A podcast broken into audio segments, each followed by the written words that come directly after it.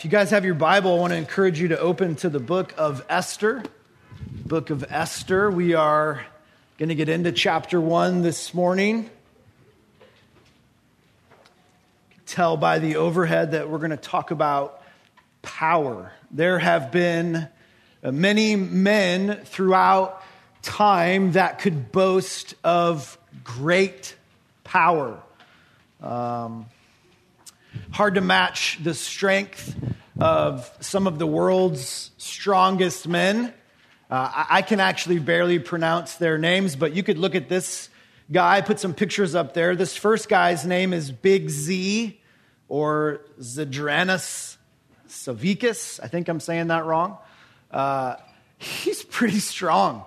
Just to give you some stats on this guy, I think he's like six three or 4 just weighs a measly 400 pounds. Uh, his arms are about the size of a playground ball, if you can imagine that. His neck's like a basketball. Just a big, big dude. Obviously, Big Z, who can lift, I don't know, eight tires, however much those weigh. He can boast of great power. Uh, this next guy, his name's Bill Kazmaier, another kind of powerful legend. Uh, just to give you some, yeah, look at him. I think he's hurt right there. this is hurting. Uh, he, uh, I think, let me just give you his numbers. He squatted 925 pounds. No big deal. He can bench press 661. That's his record. Anybody get close to that? Who benches 600 pounds? Yep, I knew it.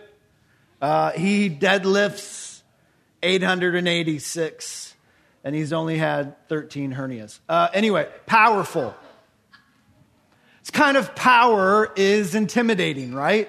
We look at guys like that, it's, it's intimidating. That kind of power, it's, it's difficult to hide, and it has a way of, of, of standing out. It's hard to miss those big monsters like that.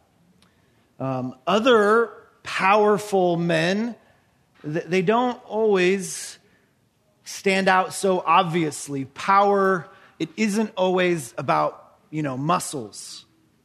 Powerful men, business elites, presidents, kings, politically powerful men, powerful leaders over the world, they showcase their power a, a little differently.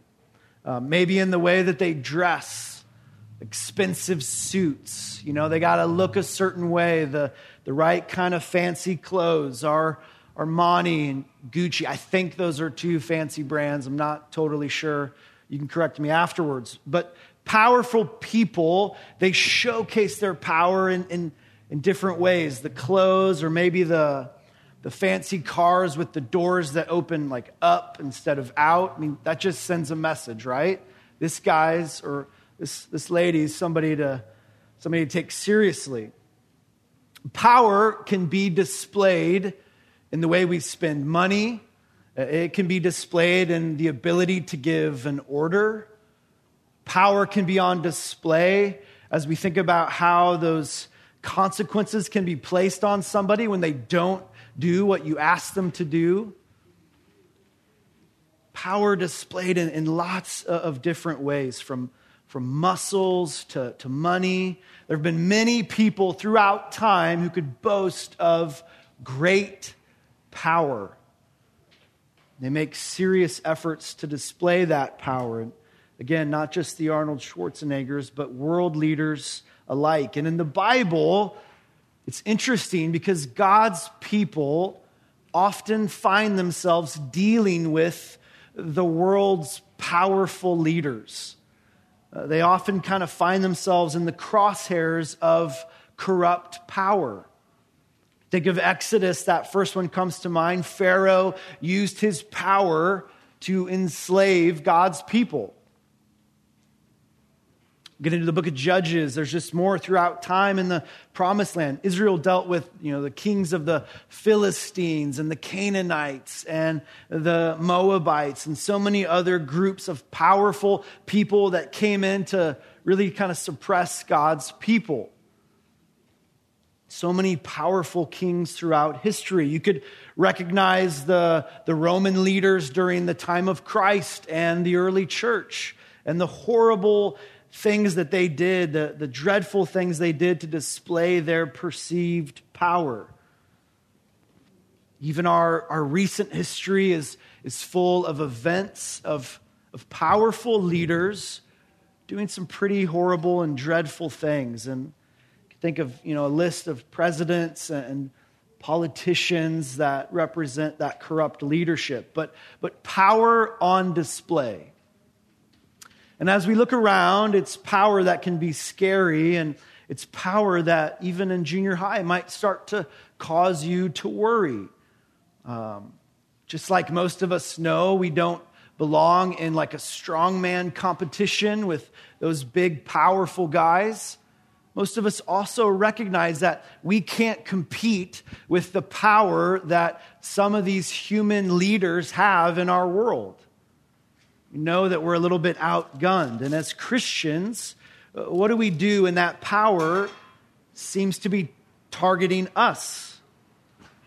How do we respond when we think about this, this uh, display of power when it seems to kind of fix itself on us? How should we think about powerful people when they target Christians?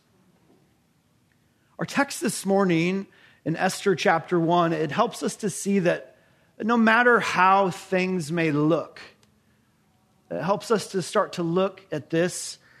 No matter how it might appear, we can continue and we, we should continue to trust in God. True power, it doesn't lie with the powerful of this world. True power lies elsewhere. And I'm going to borrow a, a line from Psalm 62:11. You could write that down. That's a, that's a really helpful verse. It's going to help us this morning as we look at Esther chapter 1. But Psalm 62:11 says true power or power belongs with God. So, our big idea no matter how things appear, power belongs to God. Let's go ahead and look at verse 1 of Esther chapter 1. I'm, gonna, I'm just going to read this whole opening chapter and try to help us capture this narrative a little bit. Okay? Keep in the back of your mind, power belongs to God. Esther 1, verse 1. Now it took place in the days of Ahasuerus the Ahasuerus who reigned from India to Ethiopia over 127 provinces.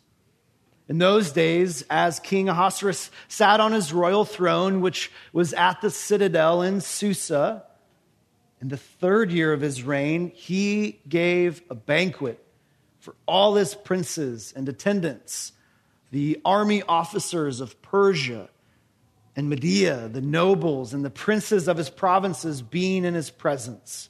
And he displayed the riches of his royal glory and the splendor of his great majesty for many days, 180 days.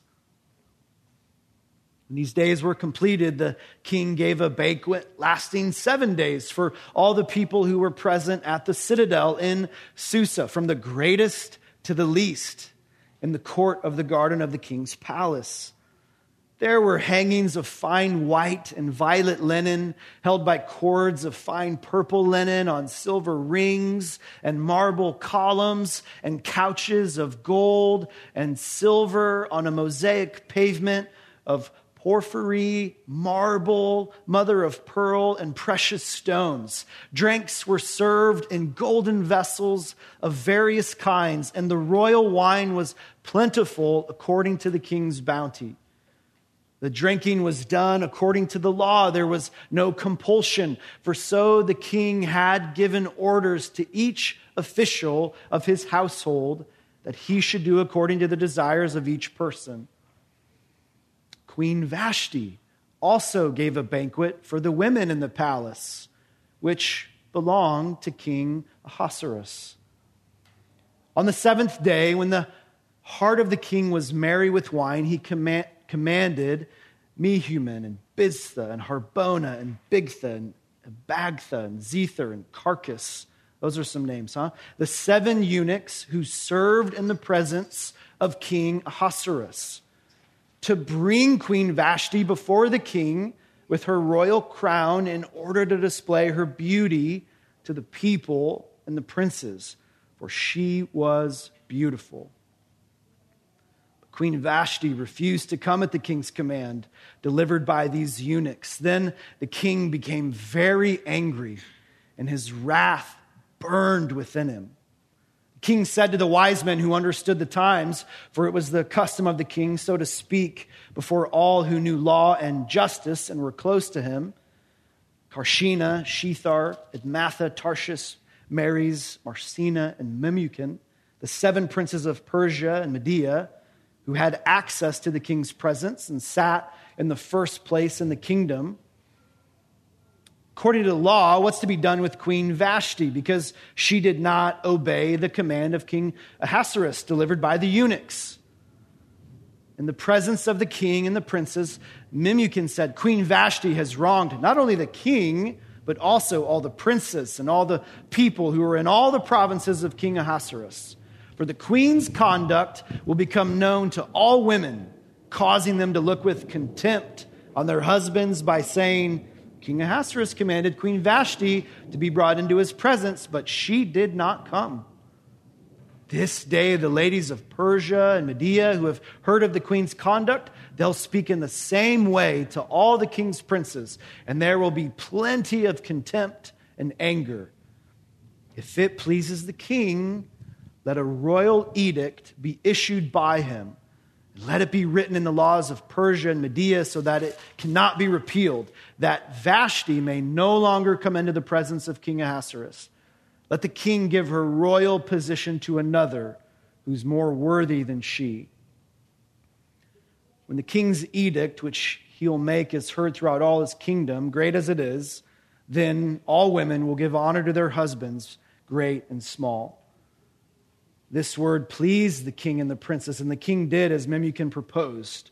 So he sent letters to all the king's provinces, to each province according to its script, and to every people according to their language, that every man should be the master in his own house and the one who speaks in the language of his own people. True power belongs to God. And I want to help us see that by kind of chopping up this chapter into three sections. Okay, we're going to look first at these three parties, but we're going to call it a presentation of power. Verses 1 to 9 is this kind of first look, presentation of power. And before we look at these three different parties, we, we get our story here, and it begins with the author's presentation of this king. And it starts with this grandiose picture. His reign is over 127 provinces. And those regions that are listed here, they're much smaller sections of his entire realm. It's a really weird way to talk about his kingdom. But I think the author does it on purpose. He, he really governed over, ruled over like 20 big sections. But 20 doesn't sound nearly as cool or impressive as 127. So that sounds better. Let's go with that. It's, it's big. It's from India to, to Kush. It's the greatest empire that's ever been known at this time. So let's make sure it sounds as big as possible. And that's exactly what the author does. And it, it kind of aids his purpose of painting this rich, picture of the Persian Empire and, and really the power of King Ahasuerus. Look how large his kingdom is. I mean, 127 provinces. And then he jumps right into this specific event. He doesn't want to give history of this king. He doesn't care really much else about it. He, he wants to jump to this, this event in the third year of his reign. And it's the first party worth looking at. Here in the heart of Susa, where the palace was located, Ahasuerus put on this great, grand feast. Look at it. It says it lasted for 180 days, and everyone important is invited. And look, I, I, know we sometimes wish our birthday lasted like more than just the one day Like, could we just get a birthday weekend or like a week or whatever? But this party lasts for six months. And, and why such a long feast? I mean, that's a big party. Talk about like too much birthday. I mean, this is a serious thing. And, and I want to help us understand it. At the time that Xerxes, again, that's his Greek name, or Ahasuerus, that was his name in Hebrew, the time that he took the throne, it's kind of a, a regrouping time for the Persian Empire. His dad, his name was Darius, he was just defeated, really, really bad. And so the, the empire is sort of catching its breath in preparation for its next big fight against the Greeks. And this long party with this kind of rolling attendance, all these groups coming in succession, it has a purpose. Ahasuerus is smart. He's, he's bringing in these certain groups at different times, flexing his wealth and showcasing his power for a reason. Look, verse 4 says, He displayed the riches of his royal glory and the, and the splendor of his great majesty. Why? Because he's hoping to win their support the nobles and the officials and the princes.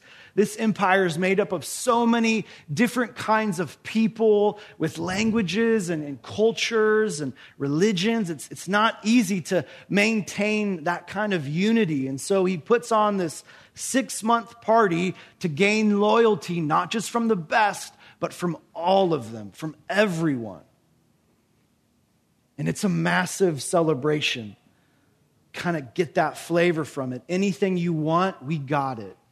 Anything you want to do at this party, it's yours. Enjoy yourself. The king insists there's no rules. Have a good time. It's a massive celebration, but it's a demonstration of his power.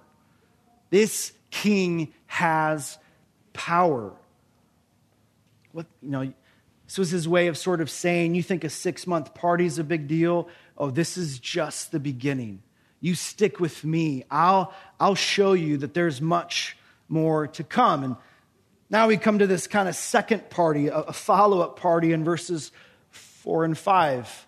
I mean, what do you do after you have a six month party?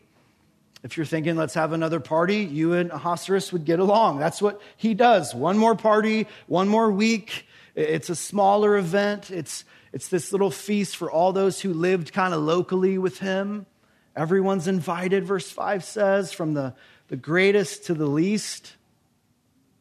Uh, maybe it's a reward for the, the people who helped put on the big party. I don't, I don't know. But what do we see?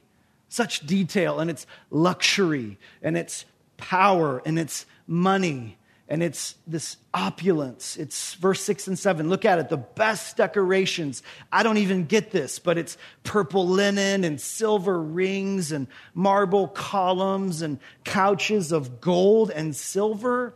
The floor, even, is like precious stones. Uh, drinks are served up in gold cups. I mean, this is pinkies up party for sure.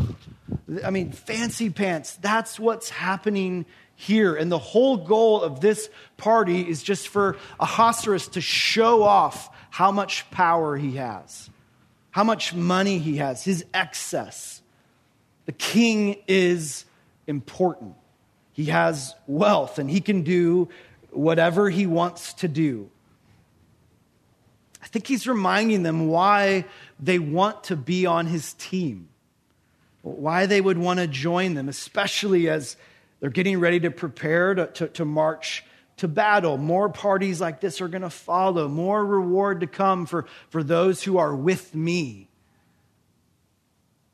So, Ahasuerus is being pictured by the author as a real force to be reckoned with.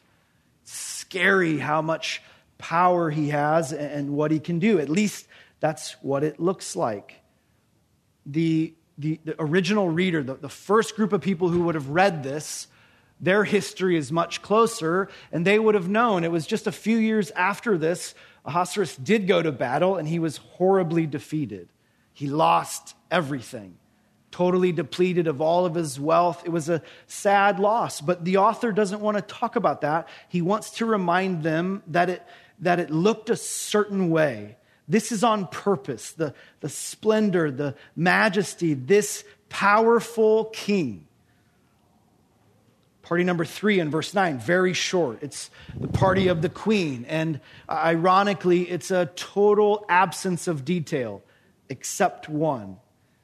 And do you see the comparison here? The, the finite details of Ahasuerus' feast. I'm sure the queen's party was just as lavish, just as excessive. But what does it say in verse 9? Her party was in the palace, unless we forget, the palace that belonged to King Ahasuerus. There is no escape from his powerful presence. It's all about this guy. And this is the land that the Jews were living in. We have to remind ourselves that this is the land that, the, that God's people find themselves in exile. Scary level of power. This king who controlled them, he's, he's not someone to mess with. What can we do in the face of such power when it you know, looks like we're kind of hopelessly outmatched? Psalm 62. Let me give you a few more verses besides verse 11. It says in verse 5 For God alone, O my soul, wait in silence, for my hope is from him. He only is my rock, he only my salvation, my fortress. I will not be shaken. I don't need to fear this powerful human leader. Psalm 62 7 On God rests my salvation and my glory, my mighty rock, my refuge is God. Trust in him at all times, O people. Pour out your heart before him. God is a refuge for us.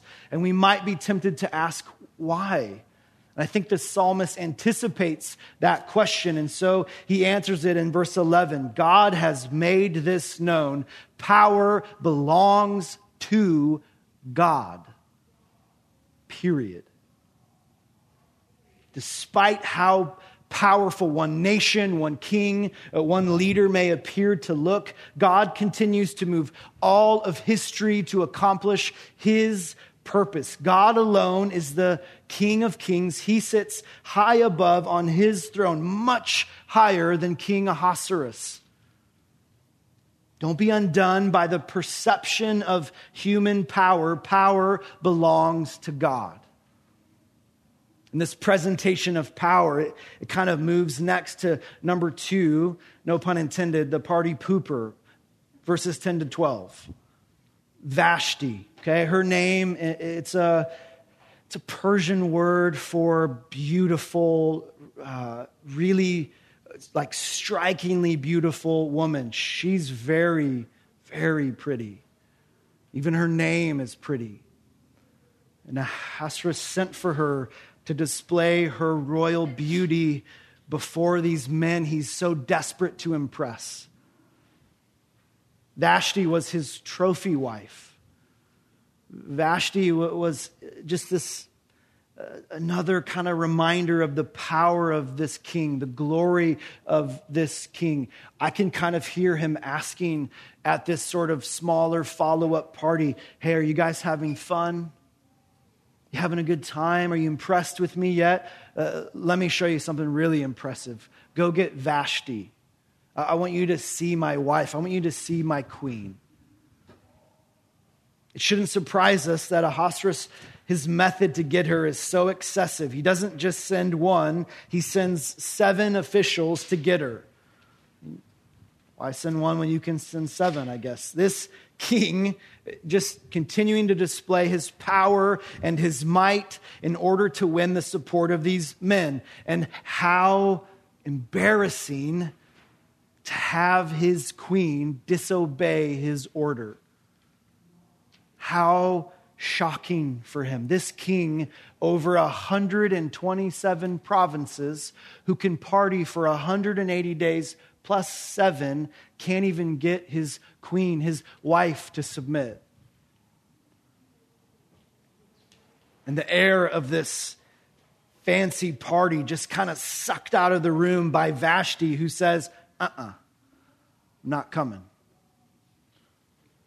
Was it because she felt like she was just another possession of his? Maybe. I don't, I don't know. The text doesn't say. I doubt she felt super honored and loved by this king. But what matters is the king's reaction. That's what the author draws our attention to. He becomes furious. He becomes enraged with anger, just burning with anger. That's what the text says. He needed these important men to, to join him in battle. He expected their obedience to his commands, but he can't get his queen to obey. So embarrassing. His response is rage. He's been disrespectful in the worst of ways. He looks powerless when his desire is to showcase power. So, what's the point? A lot of people want to take Esther 1 and they want to make it a chapter on, like, hey, let's talk about the dangers and the sinfulness of drunkenness. There's a lot of drinking going on at these parties. They want to take Esther chapter 1 and, and talk about, like, hey, this is a great chapter for, for wives to understand why submission is so important. That is not what Esther 1 is about. This is about something entirely different. We're supposed to see the Persian kingdom, a powerful king who only cares about himself and his agenda. He's powerful and he's angry, and this is not a safe place. There is dangerous power. That's what the author wants us to see. Decisions are made from selfish motives with impaired judgment. It's power with, you know, kind of that out of control temper. That's just not a good mix. It's like a big baby. I don't know. It, no one's safe when there's a, a, a guy like this who can do whatever he wants. The author is making this point. There's no comment on Vashti's motives or the king's conduct. There's no right, wrong, good, bad, none of it. The, the camouflage over these characters, their morality, it's an important element of this story. God is directing the steps of these people. He's using all of this, this human behavior, despite how it looks to us. We're reminded that God is in control. Power belongs to who? It belongs to God. You can say it. Power belongs to God. Great job. so here's the picture the people are, are facing a real challenge. Persian kingdom is not Neverland. The king has power, he only cares about himself. And Mordecai and Esther, two characters that are about to be on the scene. I know we're not there yet, but they're so close. They're going to face tremendous odds to survive this world. That's what you're supposed to see. Who could possibly survive in this kingdom? Purely pagan king decides for worldly reasons to have a party with the hopes of benefiting himself. And on the final days, he wants his guys to see his pretty wife. Probably not the best motives, but it sets into motion a chain of events that takes on this life of its own. There will be a need for a new queen. One seemingly insignificant event will lead to the next, but God is powerfully behind all of it. All of it. Covenant that was made between God and his people long before this story. It's going to be upheld, it's going to be fulfilled, it's going to happen. Vashti's refusal, this party pooper. She draws a response from her husband that, that sets up the deliverance of God's people. No miracles needed. No plagues needed. We don't need trumpets and marching around this city to bring it down. God doesn't need to raise up judges to deal with the enemies here. Just ordinary, seemingly insignificant events to remind us that this is God's providence. He has power. And it's awesome. And through our lives, God too moves in those ordinary decisions. He's powerfully in control, accomplishing his purpose. And get this, young people, no matter how it looks.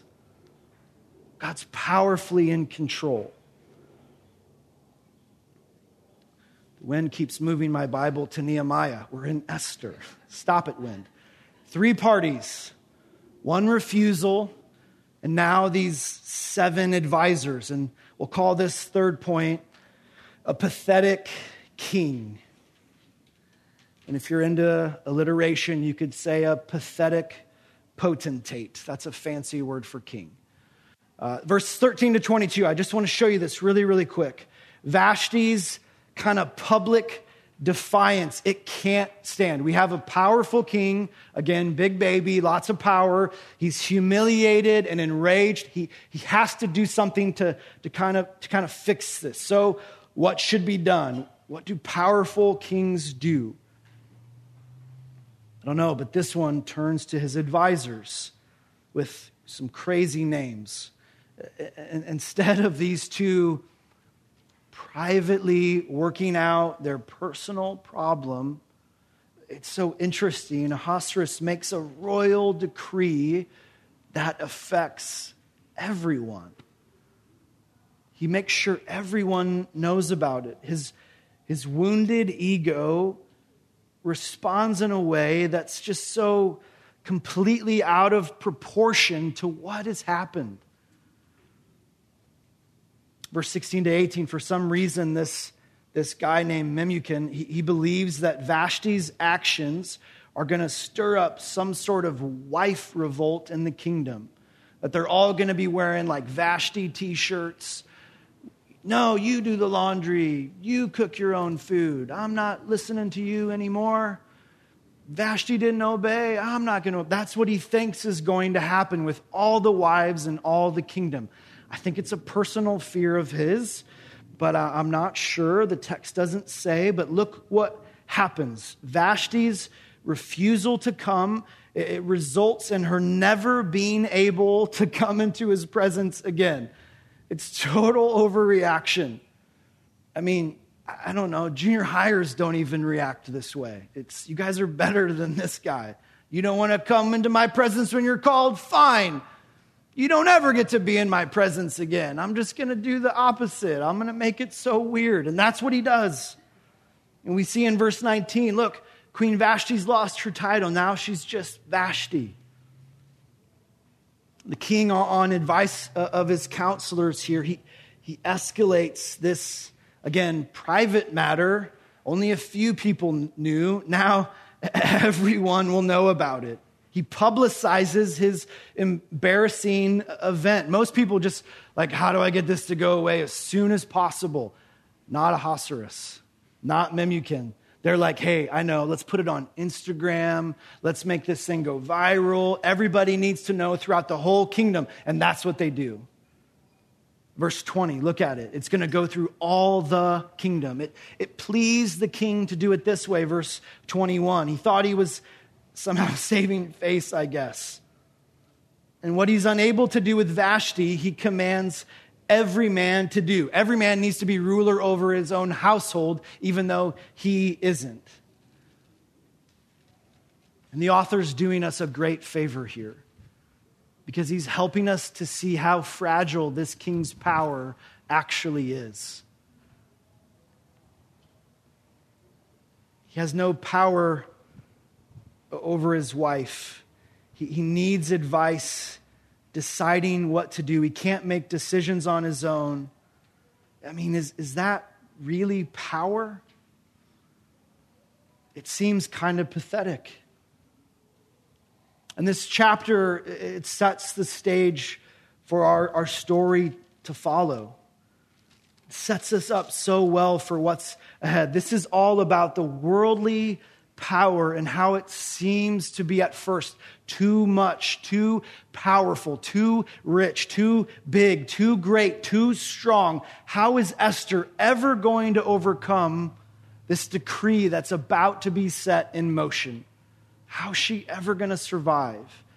But, but a closer look, even in chapter one, reveals something different. Even this powerful king has no ability to determine the destiny of God's people. He only looks powerful. In the end, he's kind of pathetic, and it teaches us power must lie somewhere else.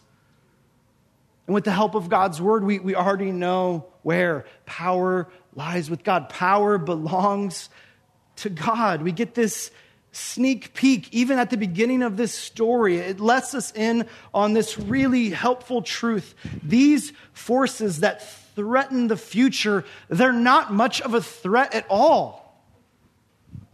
It's, a, it's kind of a joke. You're meant to chuckle, you're meant to laugh. It's funny how powerful they seem, but in the end, how helpless they really are. We're reminded of another great truth in Proverbs 21:1, the king's heart, it's like channels of water in the hand of Yahweh, in the hand of the Lord. The, God can turn the heart of the king any direction he wants. It's not a big deal. You go to the beach and you cut that little channel in with your shovel. I'm sure some of you still do that. My four year old loves to do that. I was kidding, by the way. I don't think that's what you do. But you do that, and the water comes in, and you can make that water go wherever you want. God's saying, I do the same thing with the most powerful kings and leaders in this world. I turn their hearts whatever direction I want. True power belongs to God. And that, that helps us as we think of our own day and our own world that's so full of corrupt power, power that can shut down a church.